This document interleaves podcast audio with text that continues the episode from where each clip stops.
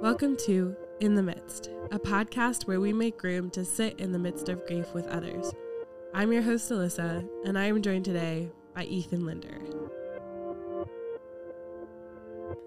All right, it's good to be back. I am joined today by my friend, Ethan Linder. Ethan, you want to introduce yourself? Yeah, so uh, I serve as pastor of discipleship at College Wesleyan. Uh, specifically, over the past years, have been focused on college and young adult ministry, and so a lot of my experience relates to how emerging adults experience the church and ways that we can lean in to conversations around deconstruction, reconstruction, and sending well. Um, but the thing I'm most proud of is uh, that Sarah and I, my wife Sarah and I, are the parents of kids who are four, three, and one, and we have still survived over the and thrived over the past uh, several years.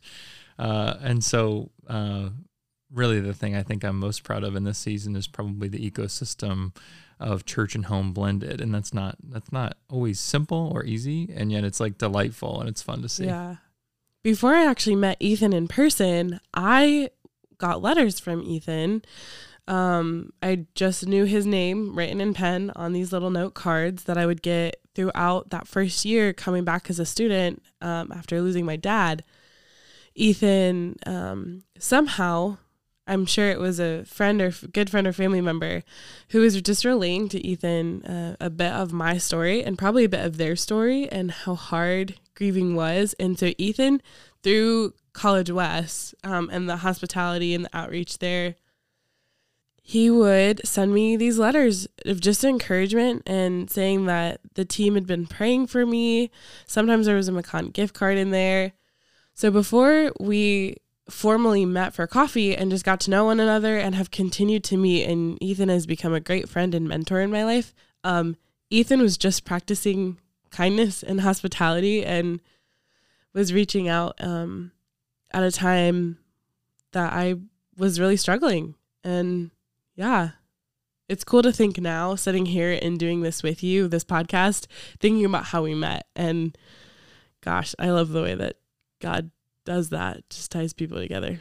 Yeah. Yeah. It feels like um, we have a few people at College Church who are really good at paying attention. And I think that's what uh, has discipled those of us who are around them, right? To see um, there's more than paying attention to being in church and yet paying attention to one another it feels like is one of the most crucial aspects especially for people who are uh, lingering in seasons of grief right? Like it's easy for people to not say anything because they don't know what to say. Yeah. Yeah.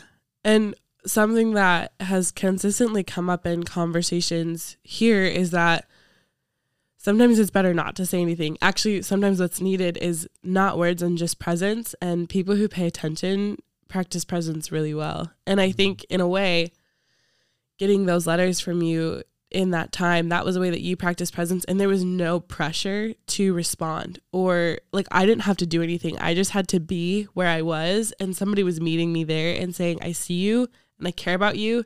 And and here's an expression of that. And it was just super cool. Yeah, we try to keep a list of anniversaries uh, of those things. Like we have a, a small database. I feel like that we end up returning to year after year of people who are going through seasons of grief or who have and saying like what does it mean to care for them well but that's especially true you're right there were people in your i guess general uh, relational circle right Yeah. who like knew you were in that season and said, here's how like the church might step in and like love this person well. And so that's a gift too, right? Having friends of yours who notice Yeah. mattered a lot in helping the church notice. Yeah. Very cool. And so, because of that, I think College West has been a place for me where conversations of grief and suffering and the heaviness of that have been allowed. Hmm. And it's, they, they make room for it well, I think. And it's not something that they shy away from. And so, I'm excited to talk more with you about what the church's role in suffering and loss is. Um, but before we do that, I would just like to hear uh, what is your earliest memory of grief? Yeah. I still remember I was really young, I think. Um, and I think at the time I might have been the youngest one of my cousins at a funeral home in Delaware and then a church in Delaware uh, when my great grandmother passed away. And I remember seeing people around me um, doubled over with this grief and loss and and not really understanding much of it right? There's part of it because i was probably i want to say somewhere between 4 and 7 i could locate the exact age. But i was really young uh, to process those things and yet i felt like there was something important going on around me that i quite didn't have access to Yeah. right um that's the that's the earliest memory of grief I have, but there have definitely been formative ones in church ministry over the past several years that have been tragic or untimely Hmm. or have ended just in ways that rippled out across the community that are different than that. But that's my earliest one. Yeah. Yeah, I think it's important to know it's not the only one. Yeah. Yeah. So you do get to interact with a lot of different generations, but most of your ministry has been interacting with college students and um, in all of those age groups, really. I just would love to know what are some commonly asked questions you receive as a pastor from those who are walking through loss? Hmm. This is something like something people have asked me, I think, pretty regularly has been what can I sort of expect from the church? You know, Huh. like what is an appropriate expectation? Um, I think people who are going through seasons of grief tend to feel like they're too much, right? Like there, there's this feeling of if I show my real emotion, what I'm demonstrating is a lack of faithfulness to God Yeah. or um, what I, if in my honest articulation of doubt about where God is in this, I'm sort of admitting that I'm functionally agnostic or atheistic, right? there's, a, there's this anxiety over whether or not other people will receive what they share. Yeah. Uh, and among other people, there's pressure uh, internally and shame about articulating things. And so there's a question of whether or not they should share anything at all. Uh, and if any admission of need uh, makes them needy. And so, Hmm. um, so I think there's this deep question in people's heart, sometimes shared, sometimes not, of what can I expect from the church when this happens? Like, what is an appropriate expectation? Should I expect meals to be delivered? Should I expect to have a conversation with a pastor? Should I expect a letter in the mail or or someone on my doorstep checking in? Should my small group be notified and start a meal train? Right? Mhm. Like, what is an appropriate expectation? And there's not really a, a default calibration for that for most of us in the church, right? Like most of us don't really know. We have this nebulous idea Yeah. of wonderful community. But if you were to ask people what wonderful community means, you usually get a lot of different answers. Yeah. What are some misconceptions that you've encountered that people have had about either the role of the church or the role that God plays in the middle of like their loss? Hmm. A lot of people have some question of um, whether or not they deserved it, you know, Oof. right? Yeah. And so part of what I'm noticing is a feature of evangelicalism, anyway. Uh, again, this is part of the theological family that we'd be part of, and any family has warts and frailties that it's wise for us to reckon with. And one of the one of the ge- general white evangelical wrinkles is and the assumption of proportionality, Hmm. the idea that mostly we get what we deserve, right? Right. Uh, we ha- we see that uh, bleeding in in our theology of hard work. Those who uh, don't have probably just didn't work hard enough. We see that in uh, the general condescension toward the poor that can sometimes be there. Yeah. But it's also weeds its way into us in uglier ways around tragedy Yeah. right? Because we assume most of us get what we deserve. And so there must be something that we've done that caused us to be undeserving enough to experience a tragedy. And really, what that is, is uh, people expressing a need for control, right? Yeah. Something's been taken from them. And they want to believe that if they could have just done something differently, if they could have just been better, that wouldn't have been taken away, right? Um, so that's a big one. Uh, that's a big misconception. Yeah. And then another is that the church will do, uh, the church should do nothing or the church should do everything. Hmm. Um, they're just things that the church won't do as well as other entities, right? So I remember um, a person had a pretty tragic loss in our community several years ago Uh, and I remember them coming into the church and having a conversation with pastors, and we were able to do some care. Uh, but I also remember one of uh, their friends coming and picking them up from pastoral counseling and taking them directly to a trauma therapist Mm. that they had gone two years ago who did EMDR with them. Yeah.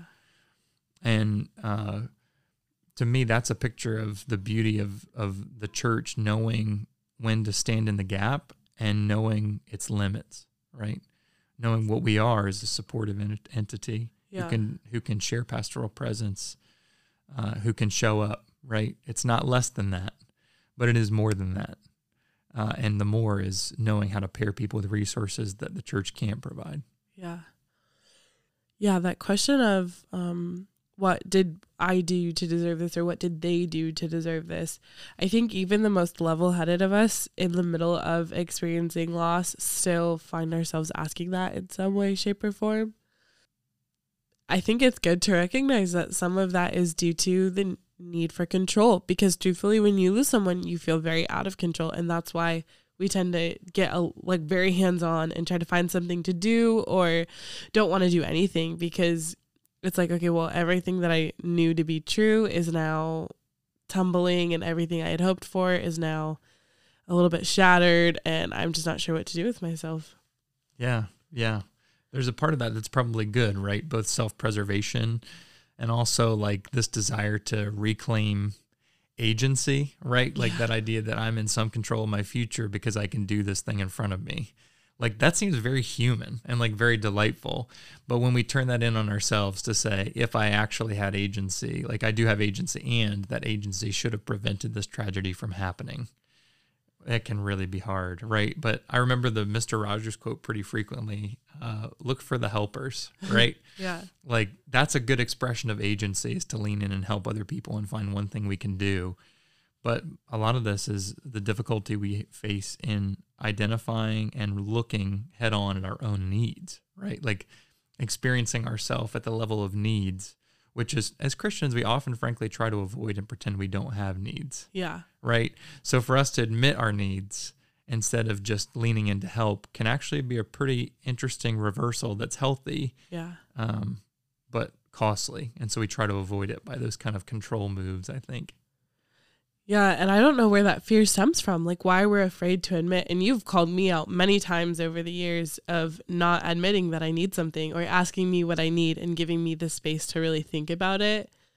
And it feels risky sometimes to actually say out loud that we do need something. And I think commonly those first weeks and months after someone has passed away, people ask frequently, What do you need? What can I do? And the truth is, the grieving person has probably no clue. And so it's figuring out like what are some basic things it's it's paying attention. It's really what are basic things that i can do that it, it would be better to do something rather than to do nothing. Like dropping off a meal even if they've already got a freezer full of food like th- there was thoughtfulness there you know? Mm-hmm. or running groceries and dropping those off like there's thoughtfulness there even if the pantry was full. Like just being able to say like i still see you um when we talk about like different ways that the church can provide for people who are in need in this stage of life what do you, what is the role of the church in the lives of those who are experiencing loss like what are some things that you have seen the church do to provide for the needs of those who are grieving very deeply Yeah, I think the biggest thing is to not lose them. Hmm.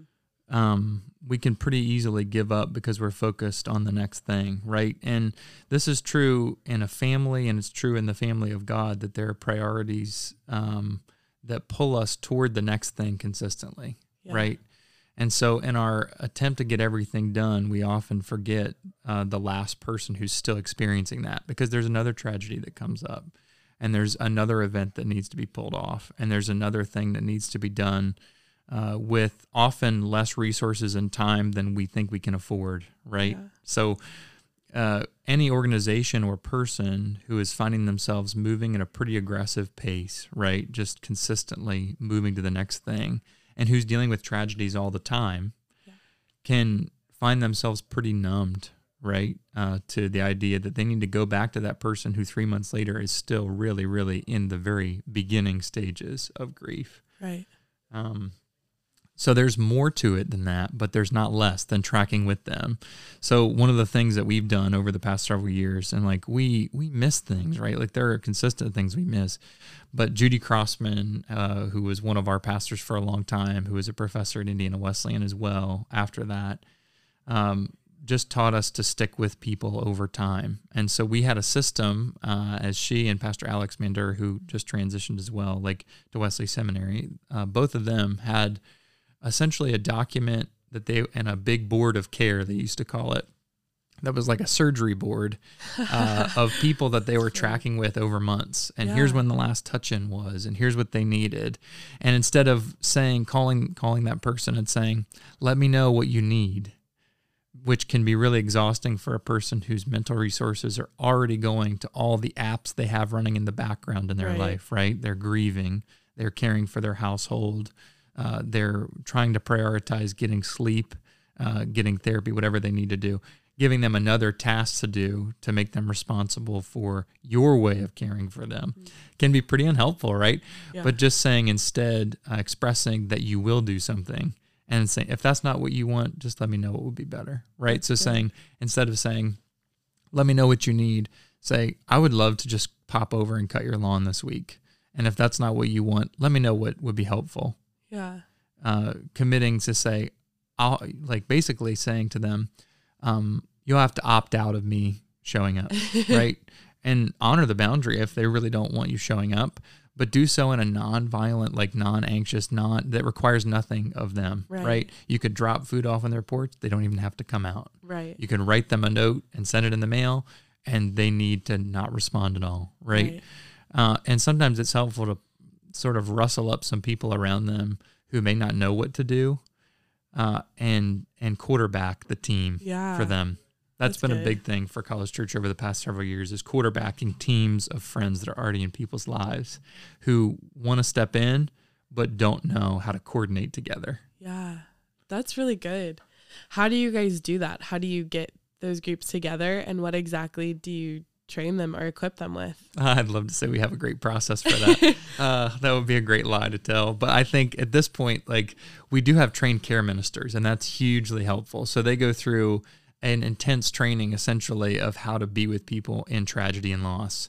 So anytime there's a hospital visit, a pastor always is sort of again like helping train and mobilize those people.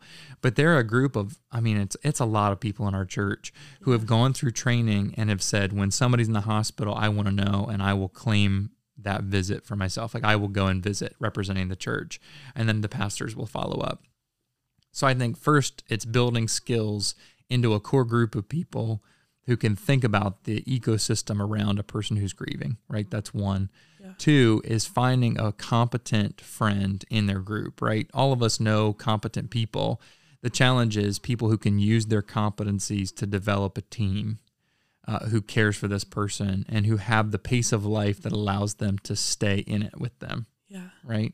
So one training, two identifying, and then three, um, encouraging them to share and checking in. Like that's the last step I That's so think for us, right? Of like, if this competent friend can identify some ways that this the the primary griever and their family can be served, and then can invite others into that.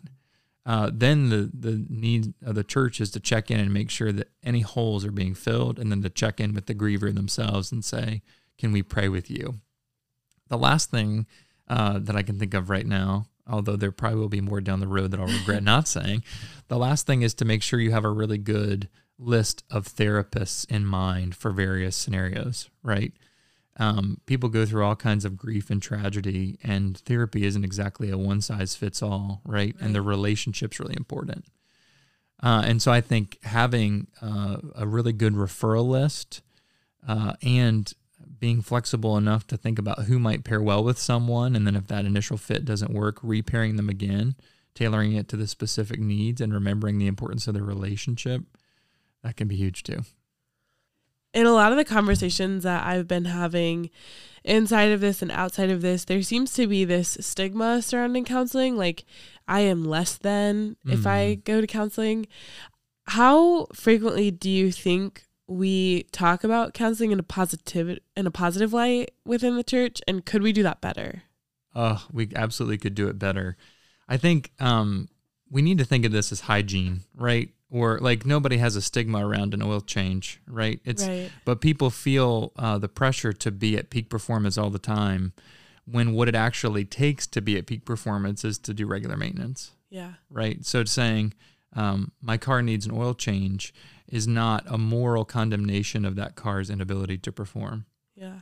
It's a statement of fact that if you don't properly attend to the maintenance, there will be unexamined things that will go wrong that will come out later. You can hide them, right? You can pretend they don't exist. And I think that's true of hygiene too, right? So uh, I think a lot of the way we do this is by seeing people we perceive as strong talking about their way of experiencing therapy. That helps a lot. That normalizing therapy is huge. But also talking about it as preventive maintenance, right? Going to the doctor doesn't make you sick, right? Right. So, and a lot of people are anxious really about therapy fundamentally because they have a great investment in avoiding themselves. And so they don't go to therapy because they know there are things that are wrong, but when they go, they'll be accountable for them. Hmm. That's good. Uh, and that's the way we approach the doctor a lot too, right? We're Yeah. not, uh, we're less afraid of the doctor than we are confronting what we already know to be true, but don't have vocabulary for. When you were sharing about uh, Dr. Crossman and Alex and the way that they set up long term care for people, um, I really love that you said that they they talk about like the last time that that person was checked in on and they look ahead to see when are we going to do that again. And that doesn't feel organic and natural and i think that that's okay. Like i i think to look at that it could be really easy to say oh well that's not genuine. But the truth is like actually taking time to sit with people in really hard things and be intentional takes slowing down. Like we have to slow ourselves down to really be at, at, the same place that somebody else is in.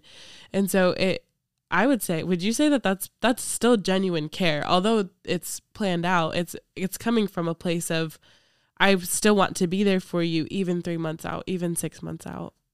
Yeah, I think a lot of a lot of our um, assumption about what really comes from the heart has been confused with spontaneity, right? When what really comes from the heart is what gets done in our life, Yeah. right? Like, and at our best, when when what's in our heart is to care and pay attention, um, assuming that'll happen on accident is a little bit like just uh, making meals for the next month without thinking about when you're going to go buy your groceries yeah right? Like there's something that will fundamentally be missing from your plate if you don't prepare in advance and set the ingredients in motion. Yeah. And of course, there's more, right, uh, than just the discipline of checking in involved in caring and it being organic, right? Um, we lead our feelings, right? And so, uh, to, I- the idea that planning negates the genuine feeling of care for that person is something I think that is fundamentally untrue, right? But uh, for most of us, planning is required in order to be present. Yeah. I think it's good to hear that intentionality can be disciplined.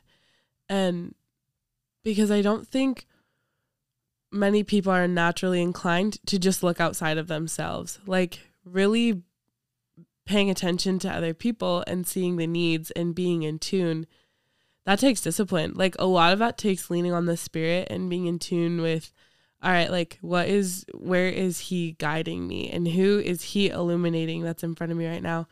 But also being able to practice like selflessness and say like I am choosing to walk into this setting and look outside of myself and my needs and maybe like pay attention to what the other person may be needing. Yeah, it's tremendous, and it's hard to do. It feels like um, we often assume like people are like selfish, right? Like, um, and I'm realizing that's less true, right? It seems to me that selfishness is looking at another person's needs and saying, "I'll get what I want, even if it damages them." Right? I don't think most people feel that. Yeah. I think most people are self-centered, yeah. right? It's not that they see the other needs and they say, "Forget that. I'm going to do what I want." It's that they just don't think to look and pay attention to other people's needs. Mm. And that's a casualty of a lot of our values, right? And that have seeped into the church often, right? This value of perpetual motion as importance, right? Uh, wealth is not necessarily the currency of importance anymore. It's busyness. Right? Yeah. Yep. And the thing about what Dr. Crossman was doing was saying, I know that life is going to get busy and I know that things are going to come up.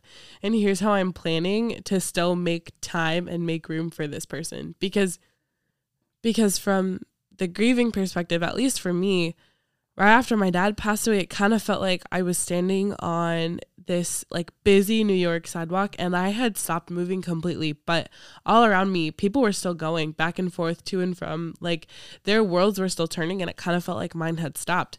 And so for someone to say, like, yeah, I have to get from here to here still, and I still have this responsibility or this job or whatever, but I'm going to make time in my day to stop and stand with you in this place that feels very much like everything's come to a sudden halt and you just need to sit in the shock or sit in the heaviness or sit in the sadness. Yeah. And there's often, like, I think among the grieving person's perspective, there's this question of did the death really matter? Because everybody else seems to be moving along just fine. Right. And so pausing and saying that's normal is tremendous, right? What you've identified seems really, really rich and important. That that there's a slowness and almost this feeling of is anything else in my life even real right now? Right? Like I'm focused on the absence of this person who has been central to my life for a long time. And and everybody else is moving along just fine. Like how do I make sense of the gap between my concerns of what happens in a day and what everybody else thinks is important that's no longer holds the same value to me. Yeah. And I think that fear of did it even matter or do I even matter doesn't come from like I need the attention from people. It comes from when you sit with me and you tell me two years out that yes, this is sad and it's still hard, and let's sit and honor that. That makes me feel like it mattered. And it makes me feel like it still matters. And it makes me feel free to continue to grieve because this is a lifelong thing. So it makes me feel when somebody comes three years down the line and says, hey, this day is still a really big day, and I want to acknowledge that with you and not negate the fact that it's been three years, so I think you should be over it. Like to allow room for the things that you need to honor in grief makes it feel as though it mattered, and it still matters, and it makes room for us to sit in the heavy things and not feel so rushed out of them. Because I think as Christians, at least in my experience, I did feel rushed. I feel like I had to rush out of it. And when people made room for me to grieve the way that I needed to and just to cry or to have a really hard day, that made me feel like, oh, I am free to sit in this place. Like I can just rest and not stay stuck here. That's important is that the people who love me and are going to surround and support me, they'll sit with me there, but they won't allow me to stay stuck there. Mm-hmm. They'll teach me how to grieve in other ways, how to grieve healthily, like on the two year anniversary of our dad's passing, we were in the middle of COVID. It was stay at home order, and we were like a month into this. So there was a lot we didn't know about the pandemic. And at the time, it was super common online. We were seeing a lot of people doing these like parades for birthdays. And they would get a bunch of people lined up in cars on the street of whatever whoever you know whoever's birthday it was. And they'd drive by and they'd you know like throw confetti or have signs that said happy birthday. Some people would run out and like drop a gift at a safe distance. Um, and i remember being woken up on april 30th by my sister. And she told me to come upstairs and i walked outside. And there were like dozens of cars just lined up on the street and they had messages of encouragement, of affirmation, of love for us. Some people got out and just dropped off like thoughtful gifts, like just to say, we know that this day is really hard for you. And we wanted you to know that we still see you, even in the midst of this pandemic when life is super crazy. And even two years out, like we are still just as around you as we were on the very first April 30th, on the day that he passed away. Wow. Like we are still here. And I just remember sobbing in my driveway and just feeling overwhelmed by the fact that I, I, I didn't even realize that I felt like it had been forgotten.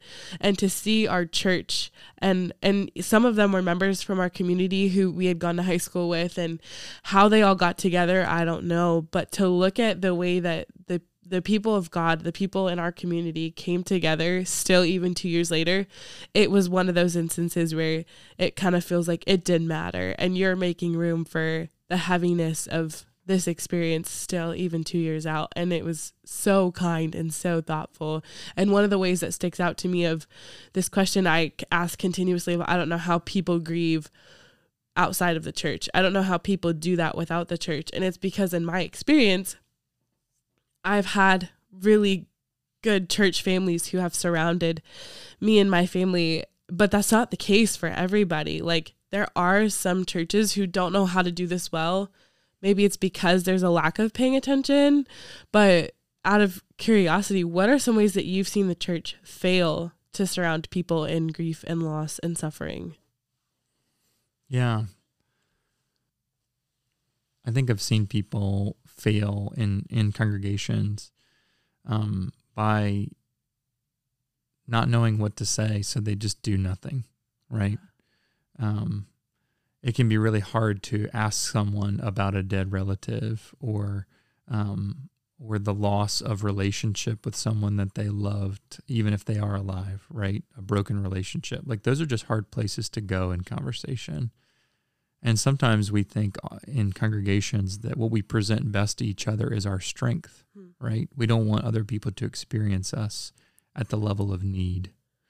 And so we pretend we don't have any, right? Yeah. And so uh, I think we get so used to that that sometimes those of us who don't know how to engage with someone in their strength just choose to wait until the weakness goes away, right? Right. And what they don't see is that there's a good bit of strength that they miss out on because they're not willing to walk into wounds. Yeah. Right. So we fail one by, I think, doing nothing because we don't know what to say. Or I think uh, we end up rushing to resolution. Right. We say things, but they're based on our needs for things to be resolved instead of the griever's needs to be sat with. Mm. Right. So we say, God did this for a reason, which is one of the most deeply unhelpful things because uh, we don't know what the reason is, right? The person saying that is trying to bail emotionally hmm. and protect themselves from the tragedy and the illogical loss that this other person has faced. Yeah. And so they're focusing on their own needs. And so I think one of the antidotes to that probably is just focusing on why you're about to say something. That's good. It's just so simple. Yeah.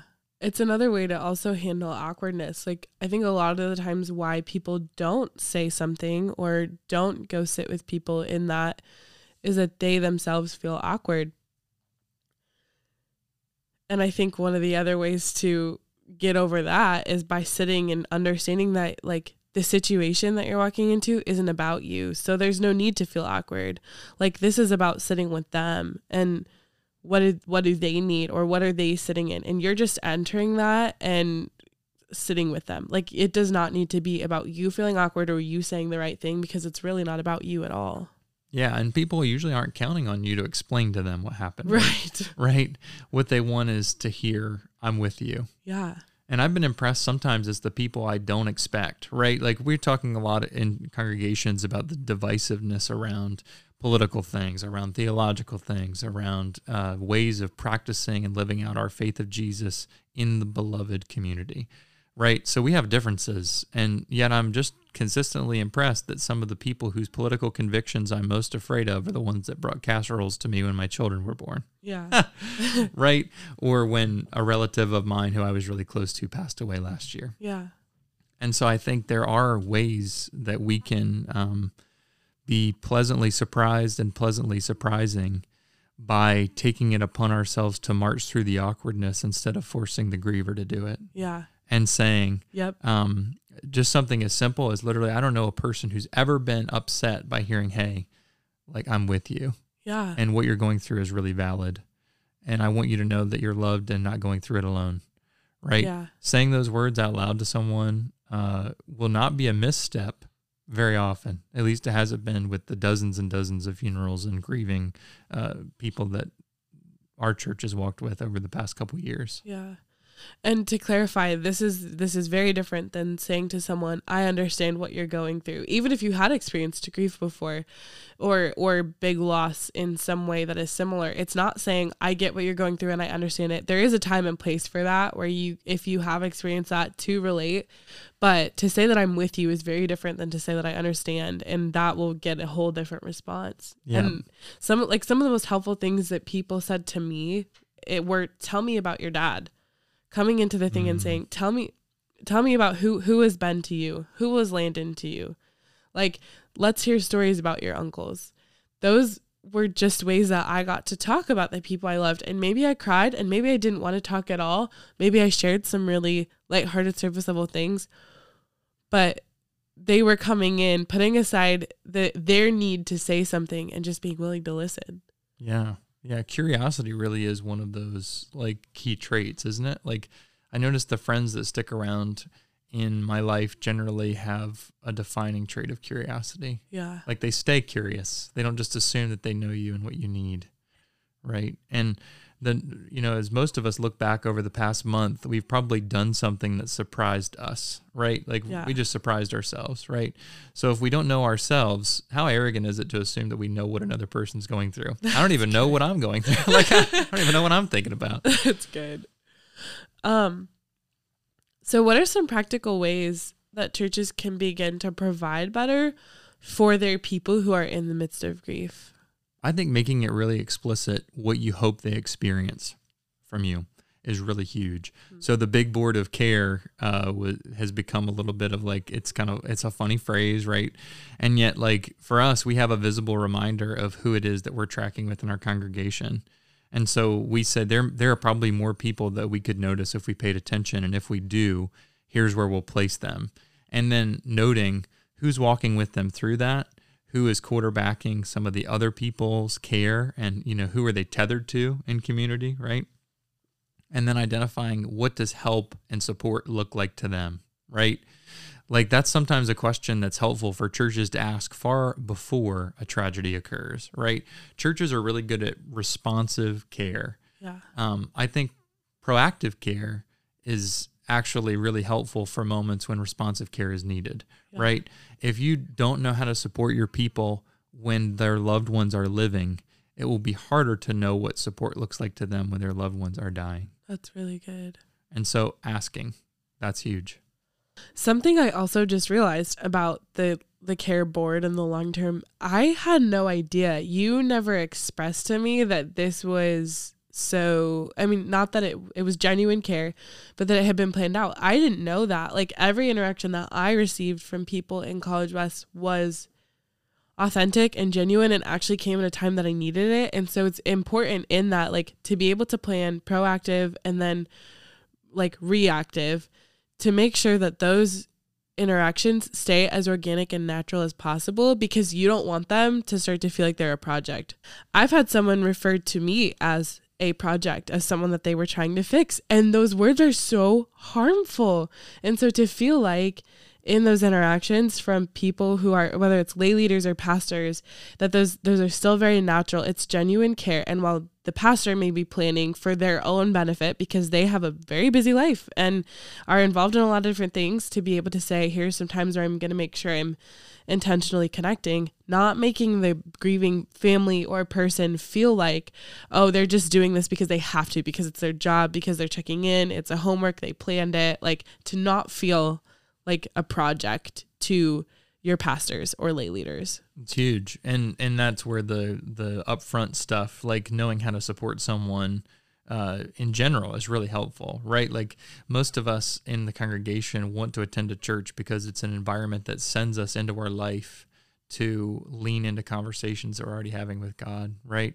Yeah. And so churches that pay attention to the various dialects and the various gifts and the various contributions to that table that we have in the people in our congregations can be really, really helpful, right? So churches uh, who can ask their people literally the question, "What does it mean for us to support you?" Hmm. is a great, great preventive measure for these things because then you know. Yeah. Yeah. And it's easier to a- answer those questions. Maybe, maybe it's easier to answer those questions before when you're in like a healthier state of mind rather than after, which is that proactive. Yep. Yep. And sometimes people don't know how to identify their own needs. So you can ask them, what has somebody done for you over the past couple years that's just really spoken to you? What are some ways that College West leaves room for conversations about grief or loss or suffering or just the heaviness of those experiences? Mm, I think there's a lot of what what happens in church comes down to your vision of what the normal Christian life is, mm. right? And so it's not an uninterrupted climb, right, toward yeah. um, greater and greater things that get easier and easier over time. Christian life takes great effort, right, uh, for a number of reasons in terms of the disciplines we do and opening our life up to other people and keeping yeah. our selfishness at bay. But then also, um, we need to have a normal Christian life that speaks of suffering mm-hmm. as something that Christ did. And so I think one of the things we can do is to not shy away from those um, uninterrupted periods of Jesus's life where there were suffering and loss, right? Keeping that. And, and instead of by the end of the sermon or by the end of the worship set, having come back up to some triumphant melody to say, there were substantial chapters of Jesus's life that probably felt to him like the whole book, right? He knew, right? He had greater perspective than we can in terms of eternity. But oftentimes, like people talk about past seasons of grief and say that was a really hard time. And that's all they say. Mm-hmm. So their one sentence feels for us like our whole life. Yeah. Because we have no other experience in that moment. Right. And so I think opening up space to linger in the ways that Jesus abided in suffering or abode or whatever in suffering and lingering with Jesus in his way of doing that and realizing that it's normal. It's yeah. not it's not because Jesus was undeserving that he died after all. Mm. Right? Yeah. What are some practical ways to open up and make room for that? Yeah, I think we in evangelical churches tend to lean pretty heavily into the pulpit as a way to do that and i think that's valid right but i think also like notice how triumphant easter is and how little attention is given to good friday mm. right like yeah. uh, we opt out of good friday services partially because the pastor's really busy during easter week and because there's pressure to perform to make sure new people stay at your church but partially because we just would rather not like if you're going to invest energy in something uh, most churches would rather do it in celebration than in lament, right? Yeah. Um, and so I think part of it is architecting space for people to to present their honest articulation mm. of loss and know that God is with them and embraces that as a normative part, right? So services, that's one part. I think also grief share groups can be really helpful. Yeah. Right? Like literal groups of people who are working through this together. Mm-hmm. Like I think I'm over and over again reminded that like there is uh, a substantial richness in gathering together with people who have shared experiences, but yeah. experiencing them very differently, right? Who have been hurt in ways that you have been, and who are faithful in the ways that you have been, uh, and also have had that not work out exactly as they hoped in terms of the loss they're experiencing. Um, so I think that's tremendous. So groups, I think services, and I think the choice of passages that we utilize uh, when we preach sermons are another thing, mm-hmm. right? So we tend to to look at uh, testimonies as um, as things that end up well, right? But there are substantial things in Scripture uh, of people who were faithful, whose lives counted and had an outcome that was worth uh, living for the kingdom, but it wasn't easy, right? They experienced loss and were what the world would consider a failure, right? Mm-hmm. So maybe that's another one really is testimonies. There's passages and then the last maybe testimonies of people who are not yet out, right? We tend to do celebratory testimonies, right? Where we're talking about this is what happened, but thank God that's over with, hmm, right? Yeah. Instead of saying, I'm going through this and right now looking for God. Ash Wednesday services are good times for that. Good Friday services are good times for that. Open up an opportunity for people in your congregation to share a written testimony because that scripts it a little easier so you can batten it down. Open make day at the church is a little hard. But I think open that up so that members of your congregation can share honest articulations of their loss. And I think I've seen that modeled really well in College West, like when Pastor Steve was going through the loss of his sister and openly sharing with the congregation how hard that was and being able to see that he too was like exhausted and that he too was sad and that he made room for that like being able to admit I'm not yet over this is and making room for more of those conversations is really freeing, I think. I think so too. Yeah. I love that you talk about Good Friday cuz when I and and just Easter weekend in general, like I think people who make room for Good Friday and even Saturday and allow for what those two days entailed and the pain and the loss and the grief there. I think people who make room for that can more fully celebrate Sunday and the resurrection because they've experienced the devastation of the loss. And I think that's true for Christians who are grieving and who know Christ and, and Jesus is their hope and they have you know they they know the gospel. There is that hope of eternity. But when they sit in the places where they just need to lament i think it makes that celebration of who christ is and what that means for them even more full because they've made room for the really really heavy emotions and they've honored that space and not rushed out of it and I think we as a church, I think we could do better at surrounding them in that and sitting with them in that and saying, I'm not going to throw hope at you right now because I know that you know that.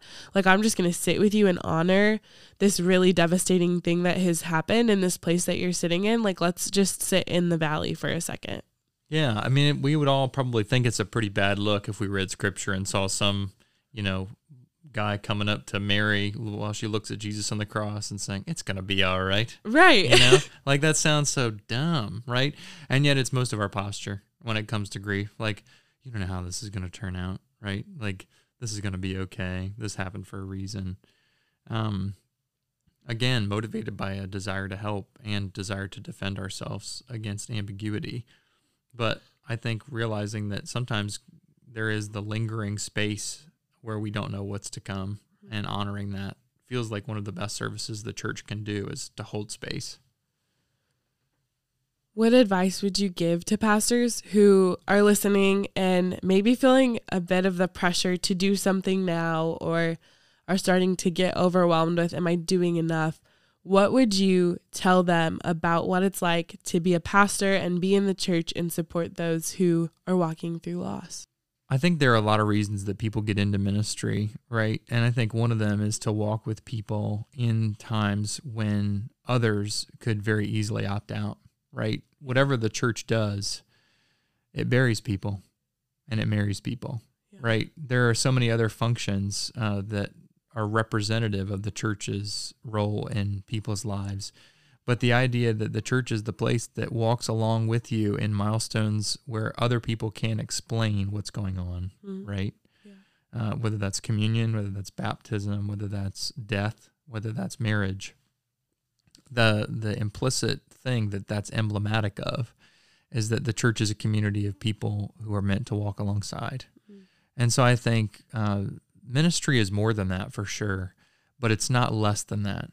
Yeah. And so I think one of the invitations that I've received, so I can only speak for me, I'm not sure that I'm necessarily like overly qualified to give broad advice, but I think for me, what I've had to do recently is to list out literally everything that I'm doing right now and ask what would need to stop, honestly, right? So that I can step into the things that I think God cares about most in my life and in this congregation.